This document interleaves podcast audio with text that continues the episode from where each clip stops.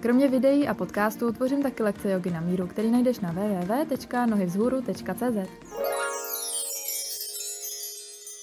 Na podzim přichází kromě listí taky spousta dalšího a mezi tím i takzvaná podzimní depka. Je to něco, s čím se setkávám i já, milovnice podzimu.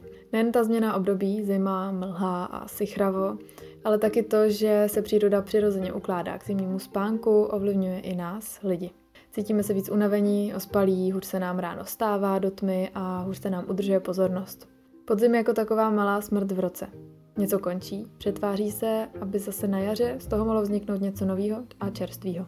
A i když je tohle všechno fakt velká debka, snažím se i tohle období užívat naplno. Využít toho, co v tomhle období dělat můžu, na co je tohle období jako stvořený.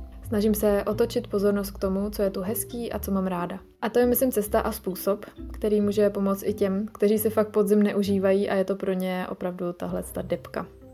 Udělala jsem si svůj podzimní bucket list, seznam věcí a aktivit, který chci na podzim zažít, stihnout, udělat. Jsou tam třeba venkovní aktivity jako výlet na houby, nákup nového huňatého svetru, jít na farmářský trhy, domácí pohoda jako pečení podzimních dobrot anebo filmy a seriály, kterými podzim zpříjemní.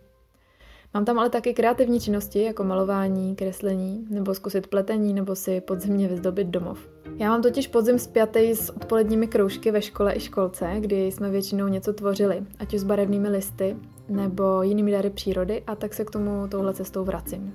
Snažím se taky mít v hlavě to, co mě ještě letos čeká, já miluju kostýmy, takže slavím i Halloween, ale i naše české dušičky, anebo pak další svátky, kdy se zase setkám s rodinou a blízkými. Je toho spousta, na co se do konce roku ještě můžu těšit. A tak si tohle období užívám, opravdu plnými doušky a snažím se tenhle svůj pohled předávat i dalším, aby si podzim mohli užívat tak jako já. Všechny tyhle moje plány a typy pro hezčí podzim jsem shrnula do podzimního newsletteru, což je e-mail, který ráda pošlu i vám. Stačí se přihlásit k odběru, odkaz najdete dole v popisku podcastu. A kromě toho, tak trochu doufám, že vám i tohle moje sentimentální povídání taky podzim zpříjemňuje, i když jenom pár minutami týdně. No a to už je pro tenhle díl všechno, přeju vám co nejhezčí podzimní dny a těším se na vás zase příští pondělí. Kromě podcastu tvořím taky videa na YouTube pod názvem Nohy z hůru, kde najdete třeba moje každodenní příběhy, lekce, jogy nebo další povídání. Tak jo, mějte krásný týden.